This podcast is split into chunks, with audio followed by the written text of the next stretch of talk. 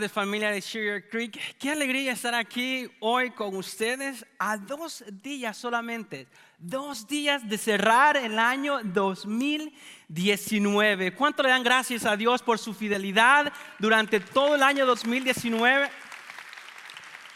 Es en estos momentos, de hecho, cuando nos tomamos un tiempo para reflexionar y para ponernos metas, para ponernos nuevas resoluciones de año nuevo. Y, es, y eso es algo muy valioso, es de tanto valor podernos pronosticar, poder planear adelantadamente para así sacarle lo mejor al próximo año. Lamentablemente, según la estadística, es triste eh, eh, darnos cuenta de que el 80% de personas que hacen las resoluciones de año nuevo no las cumplen. De hecho, cuando ya llegan a febrero, ya las resoluciones ya se han olvidado cuando nos damos cuenta de que la comida es más rica que en realidad estar en el gimnasio o haciendo dieta. Entonces el 80% de personas no cumplen la, resolución. Y yo soy parte de la estadística también. O sea, no, no estoy diciendo de que, que, para algunos es más fácil para que, que otros. Siempre, de alguna manera, en todos los años, aunque me proponga hacer algunas cosas, este, no suceden el 80% de esas personas. Pero ¿qué tal? Si en vez de ponernos resoluciones del año nuevo, pensar eh, y planear con cosas que aún así no están a, nuestro favor o a, nuestro, que, que las podamos controlar nosotros, ¿qué tal si nos detenemos mejor en los últimos días del año o en el último día del año y nos enfocamos a terminar el año bien? Terminar el año bien. Porque si terminamos el año bien, si terminamos el año, el año mejor, es, es más favorable que continuemos o que iniciemos el año nuevo de la mejor manera. No sé si se han dado cuenta en algún momento que, que cuando nos, que nos pegamos en una barrera, por decir así, que no podemos pasar o sobrepasar algún obstáculo que tenemos, eso de ahí en adelante nos hace mucho más difícil alcanzar lo que nos proponemos. Entonces, ¿por qué entonces nos ponemos en este momento a estudiar un poco y aprender un principio que nos va a ayudar a poder terminar el año bien? De antemano, si ya estás acá, estás en un buen lugar. Felicidades. Gracias por darme el privilegio de hablar hacia ti. Si eres nuevo, muchísimas gracias también de estar acá. Quiero que te sientas en casa, quiero que te sientas bienvenido. Y si estás en línea también viendo este video, muchísimas gracias por darme el privilegio de dirigirme hacia ti y poder ver cómo podemos terminar el año bien. Me gustaría hacerles una pregunta con una muestra de manos, por ejemplo. ¿Quiénes han escuchado este dicho que dice, la experiencia es la mejor maestra. ¿Han escuchado eso? Okay. A ver, ¿quiénes están de acuerdo con que la experiencia es la mejor maestra? ¿Sí? ¿Están de acuerdo? sobrevaloramos la, la, experiencia, ¿cierto? Siempre que tenemos cosas nos damos cuenta que, que, que eso tiene mucho valor, experimentar ciertas cosas. Pero le voy a confesar algo, eso como que no funciona mucho conmigo. A veces aunque experimentemos cosas, no hacemos las cosas, los cambios necesarios para poder aprender alguna lección. Por ejemplo, les voy a confesar este, aquí en confianza, porque si lo sabe Dios, mis defectos, y lo saben ustedes, pues ya las demás personas no importan si lo saben. O mejor dicho, para así guardarme, si algún día me ven en la calle, no, no les sorprenda. La, la confesión es esta, yo soy un pésimo chofer soy un pésimo chofer y, me cuesta mantenerme al límite de la velocidad. Y puedo tener diferentes excusas, puedo excusarme de diferente manera. Y, y de alguna manera los policías me han formado o me han ayudado a mejorar en esa área. Ya no soy tan chofer, tan mal chofer como antes eh, lo era. De hecho, hoy cuando ya me siento que soy un mejor chofer que antes, mi esposa me recuerda de vez en cuando que no necesariamente soy el mejor chofer. Ahí me va recordando que, que voy arriba del límite, que no hice esa parada bien o apropiadamente y así sucesivamente. Si la experiencia fuera la mejor maestra, una multa fuera necesaria para cambiar la manera como manejamos. Porque cuando eh, eh, hubo un momento en el cual yo trabajaba manejando en toda la ciudad, visitando tiendas, supervisando ventas y, todo eso, manejaba más de lo normal y casi todos los meses me multaban. La lógica diría de que una multa fuera suficiente para cambiar la manera en que manejamos, pero la realidad que no es así. Y ese es solo un ejemplo breve en cómo a veces la experiencia no necesariamente es la mejor maestra. Porque a pesar de que experimentemos ciertas cosas, a pesar de que sepamos cuáles son las cosas que tenemos que cambiar, por alguna razón siempre nos encontramos dando en, el, en el mismo obstáculo, pegando en la misma pared, haciendo las mismas cosas que nosotros hacemos. ¿Por qué es que a veces no cambiamos o no mejoramos a pesar de que sepamos qué, qué hacer o qué no hacer? Ya sabemos que por experiencia las deudas son malas, ¿cierto? Para nuestra finanza, para la estabilidad económica. Pero cuando hay una oportunidad y nos gusta algo o queremos cambiar de carro, que ya no tenemos deuda, gracias a Dios, eh, pagando el carro, pero ya vemos otro modelo nuevo y vamos y nos endeudamos más. Cuando, cuando vemos que queremos otros muebles en la casa, cuando queremos cambiar de ropa y cambiarnos de look y nos enjaranamos muy, mucho más. Por experiencia sabemos que las deudas son malas, pero de igual manera siempre nos endeudamos. Por experiencia sabemos de que muchas personas a veces no son las mejores influencias para nosotros, pero nos seguimos relacionando con esas personas. Por experiencia sabemos de que si empezamos a hablar con algunas personas, terminamos haciendo malas decisiones o tomando malas decisiones. Y la lista puede seguir. Hay muchas cosas que tú sabes por experiencia que te llevan a tomar malas decisiones, pero al fin y al cabo sigues cometiendo los mismos errores. y sería decepcionante que terminemos este año 2019 de la misma manera que terminamos el año 2018. Termináramos el año separados de Dios o no tan comprometidos con Dios, de la misma manera como fue el año 2018. Es decepcionante que estemos cerrando el año una vez más y no hubo un cambio en nuestra vida. No, no alcancé los logros que quería. Entonces, Hoy vamos a aprender ese principio, qué es lo que podemos hacer para cambiar la manera como cerramos el año. Pero antes de, eso me gustaría estipular algo que, estemos todos de acuerdo y en la misma página para seguir. Y el principio es este. No está en sus notas, así que si gusta anotarlo, lo puede anotar. El principio es esto. La experiencia sola no es la mejor maestra. La experiencia sola no es la mejor maestra. La experiencia evaluada sí es la mejor maestra, porque todos podemos experimentar cosas, todos podemos tener diferentes vivencias, podemos pasar por diferentes circunstancias en la vida, pero solo pasar por circunstancias difíciles no te van a enseñar nada. Lo que nos enseña todo es poder evaluar aquellas experiencias que experimentamos, valga la redundancia, y corregir las cosas que necesitamos corregir para luego seguir adelante.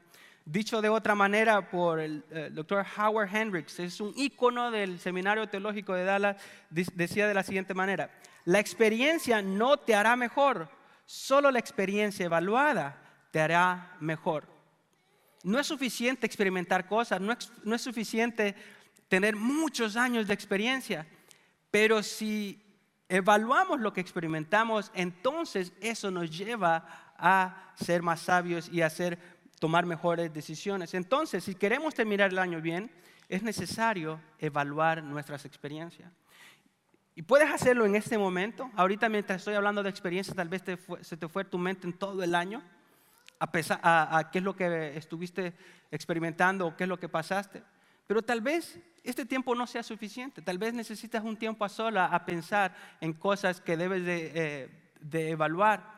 Pero ¿cómo evaluamos? Sigo hablando de evaluar y experiencia. ¿Cuál es el criterio que utilizaríamos para evaluar si estamos terminando el año bien o estamos terminando el año mal? Necesitamos un, un criterio, un filtro para evaluar nuestra vida, para evaluar nuestras experiencias. Y para eso me gustaría que observáramos el personaje, un personaje muy importante en la Biblia, que ustedes posiblemente ya han escuchado de este personaje, porque de hecho es, es, importante no solo en el cristianismo, sino que también este personaje es importante en, en el Islam, en, en, el, en el judaísmo, porque es fundamental para entender aún estas tres religiones monoteístas del mundo. Es muy importante, es conocido, cuando te diga esto te, te darás cuenta de quién estoy hablando, es conocido como el padre de la fe. Y el padre de la fe es Daniel. No, ¿verdad? Yo solo para ver si estaban escuchando, estaban poniendo atención. El padre de la fe es Abraham. Abraham, vamos a ver la vida de Abraham brevemente en cuatro escenas, en cuatro escenas, para aprender a evaluar nuestras experiencias así como Él lo hizo en algún momento. Y, lo que nos daremos cuenta que Abraham, a pesar de que es el padre de la fe y es tan importante en el cristianismo y aún en otras religiones, nos daremos cuenta que Abraham era una persona común como nosotros. Una persona que se puede identificar contigo y conmigo, que batalla con las mismas cosas que nosotros batallamos. Pero nos va a enseñar algunas cosas. Y en la primera escena de, Abraham lo encontramos en Génesis 12, en donde el Señor le hace un llamado a Abraham y le dice que le dará descendencia, le dará tierra, le dará bendición. Pero sucede algo que cuando se sale de la, del parentesco, de la, de la tierra donde Abraham vivía y va a morar a la tierra que el Señor le había prometido, dice la historia de que hubo una gran hambruna Hubo hambre en aquel entonces. Y a pesar de que el Señor le había prometido esa tierra, y a pesar de que el Señor le había prometido que eh, él sería bendecido, Abraham decide mudarse hacia un pueblo pagano, que era Egipto. Y decide someterse al poderío de un faraón pagano. Pero la historia no, es, no solo termina allí en esa escena, sino de que también Abraham tenía un gran problema que, bueno, no sé si era problema, era una bendición, pero para él se le hacía un problema. Saraí, su esposa, era bella, era muy bella, dice la escritura. Entonces, cuando él se da cuenta que iba a un, a un pueblo pagano, sabía de que si decía que era su esposa, él pensaba, porque tenía miedo, como cualquiera de nosotros, dice, sabía de que al, al ir a, a Egipto lo iban a matar para quedarse con su esposa. Entonces, y hace un acuerdo con Sara y dice, no digamos que somos esposos, tú di, cuando te pregunten, di que somos hermanos. Y así me aseguro de que no me maten y de hecho, pues me vaya mejor. Y así fue. En Egipto, e, ellos dijeron que eran hermanos y Faraón le dio ovejas, le dio ganado y le dio todo, pero todo para que, porque pues iba a estar con su hermana, entre comillas. Mire qué interesante, por el temor por desconfiar de Dios, que Dios le había dado, dicho que iba a proveer para él, que iba a ser bendecido a, donde estaba, y por el temor, Abraham miente y se va para otro lugar. Dios interviene en esa escena y Faraón no le hace nada a Sarai. Luego le dice, váyanse porque ustedes lo que quieren es mal para mí. Interesantemente que un, Dios, un ser pagano le esté dando lecciones de moralidad a Abraham, al padre de la fe. La otra escena es más conocida, ustedes ya la han escuchado posiblemente. El Señor le había prometido descendencia a Abraham, pero había otro problema. Saraí era estéril. En esta escena vemos cómo el Señor le promete descendencia a Abraham y a Saraí, pero Saraí era estéril. ¿Y qué sucede en ese momento? Ellos le quieren ayudar a Dios. Dios, tú prometiste que nos ibas a dar descendencia. Entonces empiezan a maquinar para tergiversar la voluntad de Dios, Sara y Abraham. Y en esa historia, en esa escena, nos damos cuenta que lo que sucede ahí es de que Saraí le da una esclava a Abraham para que conciba un hijo para ellos, a pesar de que no era su esposa. Y eso aún les trajo más problemas. Otra vez, por no confiar en Dios, en la promesa que el Señor le había dado, ellos empezaron a maquinar para transversar la voluntad de Dios. Y eso que terminó en que cuando ellos pudieron tener hijos propios, causó un conflicto y Abraham tuvo que despedir a su hijo primero que había tenido con la esclava, con mucho dolor de su corazón, despedir a su hijo de sangre y carne porque no había obedecido a Dios desde el principio. En la tercera escena es igual que la primera. No había aprendido Abraham la lección. ¿Por qué? Porque la experiencia no es la mejor maestra, al menos de que se evalúe esa experiencia. Entonces vemos en el otro episodio en el cual también Abraham se va a otro pueblo pagano llamado Gorar. Y aquí Abraham se somete bajo el liderazgo o el poderío de un rey que, separado de Dios que se llamaba Abimelech. Y sucede lo mismo, no digamos que somos esposos, somos hermanos y para que me vaya bien y que no me maten. Abraham batallando con la misma desconfianza desde el principio y temiendo siempre de las circunstancias. Por último, llegamos a la cuarta escena, que es donde me gustaría expandir un poco más, que se encuentra en Génesis 22. Ya Abraham era un señor ya mucho más mayor, ya ellos ya tenían a un hijo que tanto habían esperado, que habían obtenido con tantas luchas. Entonces, en esta escena vemos la prueba de fuego. Y esa se encuentra en Génesis 22. Como les decía al principio, si tienen su teléfono, si traen su tableta, pueden acompañarme en la lectura, porque esta escena es donde vemos ya la diferencia con Abraham porque él ya tenía mucha experiencia, pero por algún motivo no, no lo había evaluado hasta este punto. Y dice la historia aquí en, este, en esta porción, en, Génesis 22, dice, pasado cierto tiempo, ya el tiempo había pasado, Isaac ya había nacido y posiblemente ya era hasta un adolescente, dice, Dios puso a prueba a Abraham y le dijo, Abraham, aquí estoy, dijo oh, Abraham, y Dios le ordenó, toma a tu hijo, el único que tienes y al que tanto amas. Mire qué específico era el Señor. El único que tienes porque había despedido a Ismael y al que amaba ah, bastante. Y dice, y ve a la región de Moria, una vez allí, ofrécelo como holocausto en el monte que yo te indicaré.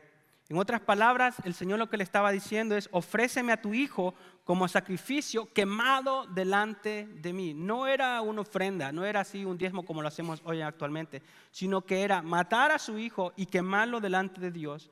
Y dice el versículo 3, Abraham se levantó de madrugada y ensilló su asno. Es aquí donde me gustaría que notemos la diferencia con Abraham, con todas las escenas anteriormente. En las escenas anteriormente solo dan un repaso de qué es lo que Adán hacía, perdón, Abraham hacía y las malas decisiones que tomaba. Pero aquí el escritor nos deja ver un poco más profundo el, conflicto que tenía Abraham, porque dice que se levantó muy temprano a ensillar el asno. Abraham tenía siervos, no necesitaba levantarse temprano a ensillar el asno. Pero también dice que se levantó de madrugada. ¿Le ha tocado a usted en algún momento cuando tiene que tomar una decisión o está en medio de un conflicto fuerte y que no puede dormir? Posiblemente será Abraham y se levantó de madrugada a ensillar y pensando. Y es aquí donde me imagino que Abraham estaba pensando, analizando todas las repercusiones de lo que esa decisión le tomaría. Decía, pero entregar a mi hijo, si el Señor me prometió descendencia, eso es no va. ¿Y qué tal si mejor le ofrezco otro, otra cosa al Señor? Y a que empezara a negociar con Dios, así como lo hacía antes, así como empezaba, como la falta de confianza que tenía y el temor de perder lo más valioso. Pero no, él siguió con el plan. Dice el versículo 4 también.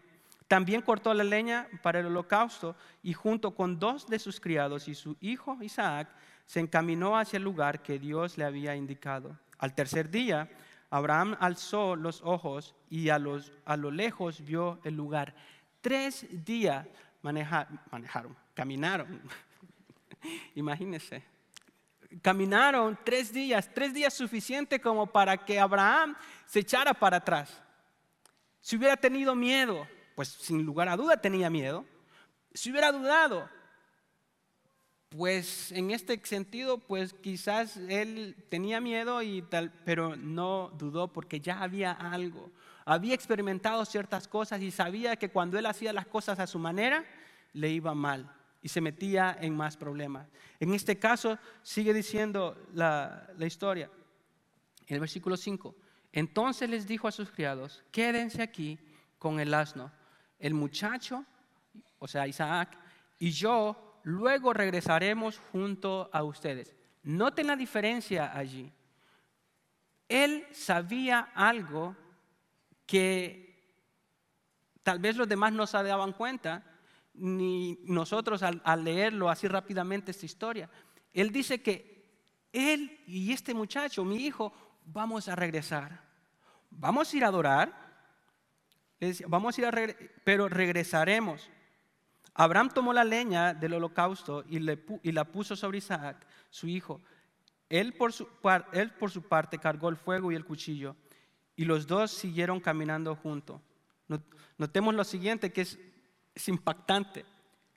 En el versículo 7 ya el enfoque está en Isaac, porque Isaac también no solo era, un personaje pasivo en esta historia, Isaac es el centro de esta, de esta historia y él dice en el versículo 7, Isaac le dijo a Abraham, Padre, o sea, ya era un adolescente, no estaba tan lento tampoco, porque dice, dime hijo mío, le dice Abraham, aquí tenemos el fuego y la leña, continuó Isaac, pero ¿dónde está el cordero para el holocausto? Aquí hay algo malo. Él ya, Isaac había visto que, que para hacer un sacrificio, para hacer un holocausto, pues necesitaba leña, fuego y se necesitaba el animal para hacer el sacrificio al Señor. Pero no llevaba. Y decía, entonces, ¿a quién va a sacrificar? Mi papá. Ya había cierto temor, o no sé si durante esos tres días iban hablando y, e, Abraham iba eh, preocupado, sin palabras, y, e Isaac ya había leído el comportamiento de su papá. Pero note lo que eh, Abraham le dice. El cordero, hijo mío, lo proveerá Dios. Le respondió Abraham y siguieron caminando juntos. Eso, eso es confianza plena en Dios. Abraham había aprendido la lección desde su juventud, desde el llamado que el Señor le había dado al principio, que Dios proveerá ante todas circunstancias. Ya Dios no iba a proveer solo para la comida, aunque hubiesen hambruna. Ya Dios no iba solo a proveer para que los huertos se, produzcan, sino que aún en una circunstancia tan importante como de sacrificar a su propio hijo, Dios aún proveería. Eso lo había aprendido Abraham en carne propia, porque ya había evaluado todas las experiencias que había tenido. Y dice en el versículo 9, cuando llegaron al lugar señalado por Dios, Abraham construyó un altar y preparó la leña. Imagínense esa escena. Isaac ahí preparando la leña eh, eh, y todo para que para ser sacrificado ahí mismo. Y dice, después ató a su hijo Isaac. ¿Cómo ha de haber sido esa escena? A ver, los padres, imagínense esa escena, que está atando a su propio hijo para ponerlo sobre la leña y sacrificárselo delante de Dios. Ya entonces Isaac decía, bueno, el Señor va a proveer un cordero, pero no veo ningún cordero. Entonces, ¿por qué me estás atando, papá? Si Dios va a proveer un cordero, ¿por qué lo estás haciendo? ¿Acaso eso no podría ser causa para que Abraham dudara? Cuando al principio, cuando iban caminando, sí, Dios va a proveer, pero pasó un día, no había cordero. Pasaron dos días, no había cordero. Pasaron tres días, no había cordero. Llegaron al lugar donde estaban, donde iba a hacer el sacrificio, no había cordero. Y de repente cuando empieza a atar a su propio hijo para sacrificarlo, y empieza Isaac a decir, papá, no veo cordero, ¿en serio me vas a sacrificar? No se hubiera puesto a pensar cualquier persona, no, ¿sabes qué, hijo? Tiene razón. No sé qué es lo que Dios quería hacer, pero no lo veo en claro. Olvidémonos de esto y vamos. Abraham estaba determinado a obedecerle a Dios, a pesar de que fuese difícil esa decisión, porque él confiaba en Dios y a través de las experiencias evaluadas que él había tenido en el pasado, él estaba determinado en confiar en él. Y dice en el versículo 10, entonces tomó el cuchillo para sacrificar a su hijo. Pero en ese momento el ángel, el Señor, le gritó desde el cielo y le dice, Abraham, Abraham, aquí estoy, responde Abraham. La presión que tenía le ha de haber quitado porque ya tenía el cuchillo en la mano. No pongas tu mano sobre el muchacho, ni le hagas ningún daño. Y le dijo el ángel, ahora sé que temes a Dios porque ni siquiera te has negado a darme tu único hijo. En pocas palabras, ahora sé que confías en mí. Ahora sé que has puesto tu fe ciegamente a mí y no es necesario que le hagas daño a tu hijo. Dice, Abraham alzó la vista en un matorral y vio un carnero enredado por los cuernos. Fue entonces, tomó el carnero y le ofreció como holocausto en lugar de su hijo. A ese sitio Abraham le puso por nombre, el Señor provee. Por eso hasta el día de hoy se dice, en un monte provee el Señor. Ese es el Dios proveedor. Ese es el Dios protector a cual nosotros servimos. Jehová Jireh, el Señor provee, el Señor proveerá. Y Abraham había entendido eso desde el principio y es digno que nosotros también aprendamos cualquier circunstancia, cualquier circunstancia que hayamos tenido nosotros este año 2019, recordemos que el Señor proveyó en aquel instante y también va a seguir proviendo en este año porque el Señor provee. ¿Qué entonces aprendemos de la historia de Abraham? Nosotros, ¿qué es lo que puedes aprender tú de la historia de Abraham? Es cierto, hubieron varias escenas en las cuales Abraham había fallado al Señor. Él había fallado en obediencia, él no confió plenamente en el Señor en algunas instancias. Él tuvo miedo de perder su vida por las circunstancias en las que se metía. Pero Abraham llegó con los años, hijo, después de tantas cosas que he pasado, ya no es digno de que yo siga batallando con las mismas cosas de desconfianza, que no siga batallando yo con el mismo temor. Y cada uno de nosotros tenemos experiencias tú tienes experiencias en las cuales has decidido desconfiar en Dios y hacer las cosas a tu manera y el Señor te ha dicho, tienes que confiar en mí. Tú has tenido experiencias en las cuales has temido, has tenido temor por las circunstancias en las que estás y has querido hacer las cosas a tu manera, por el mismo temor que nos impulsa a tomar malas decisiones. Pero el Señor quiere que nosotros lleguemos delante de Él, porque Él nos dice, no temas, yo estoy contigo. Muchas experiencias pudimos haber tenido en el 2019. ¿Cuáles fueron? Las que marcaron tu vida. ¿Cuáles fueron esas experiencias que te alejaron de Dios en vez de acercarte a Él? Y podemos hacer un repaso. ¿Qué pasó en enero? ¿Qué pasó en febrero? Ese año en el cual muchos estrés de mercadotecnia reciben los esposos, más que nada. ¿Qué sucedió en ese, en ese, en marzo, abril? ¿Qué es lo que marcó tu vida? ¿Qué es lo que sucedió en mayo? Que te alejó de Dios en vez de acercarte a Dios, en el cual dudaste en algún momento en la cual tuviste miedo. ¿Qué pasó en junio, julio, en agosto? ¿Qué es lo que pasó? ¿Cuáles fueron esas experiencias? No puedes terminar el año de la misma manera como terminaste el 2018. ¿Qué pasó en septiembre, octubre? ¿Qué pasó el mes pasado? Aprendamos de la historia de Abraham. Y quiero que ¿cuál es el, criterio? Quiero que quede algo en, en nosotros para un criterio o una base, un filtro que podemos utilizar para evaluar nuestras experiencias. Y es una pregunta simplemente. Así que puedes tomar nota de, esta pregunta si gustas para que pueda usarse como un, como un filtro para poder evaluar toda circunstancia, toda experiencia que tengas. Y esa, este filtro o esta base lo, lo, lo tomo directamente de esa historia, porque en toda esta historia lo que vemos en la vida de Abraham es de que él no confiaba en Dios plenamente en las primeras escenas. Pero en la última escena vemos un cambio de paradigma y Abraham confiaba plenamente, ciegamente, que estaba a punto de sacrificar a su hijo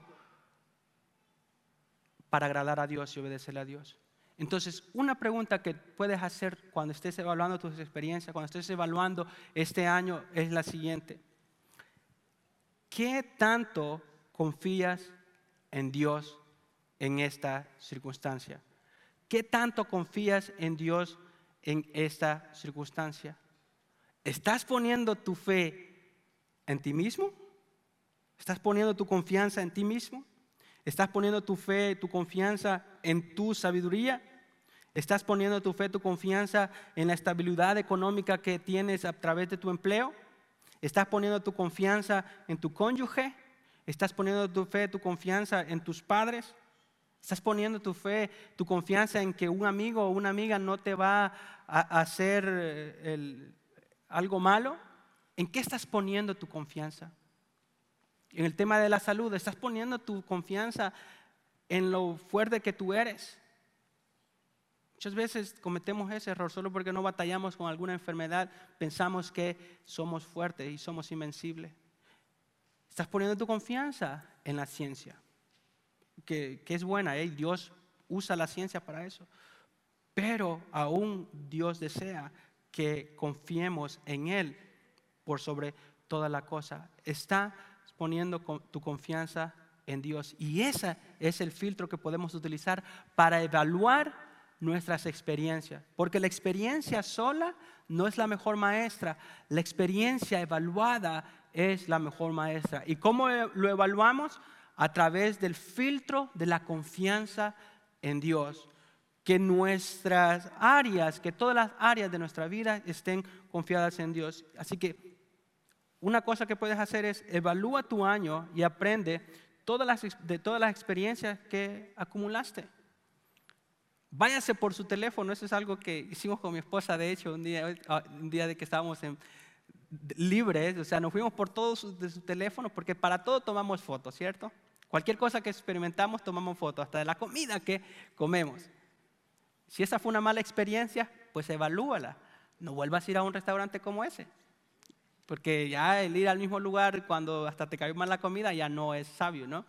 Pero evalúa todo el año qué es lo que pasó y haz los cambios necesarios para hacerlo.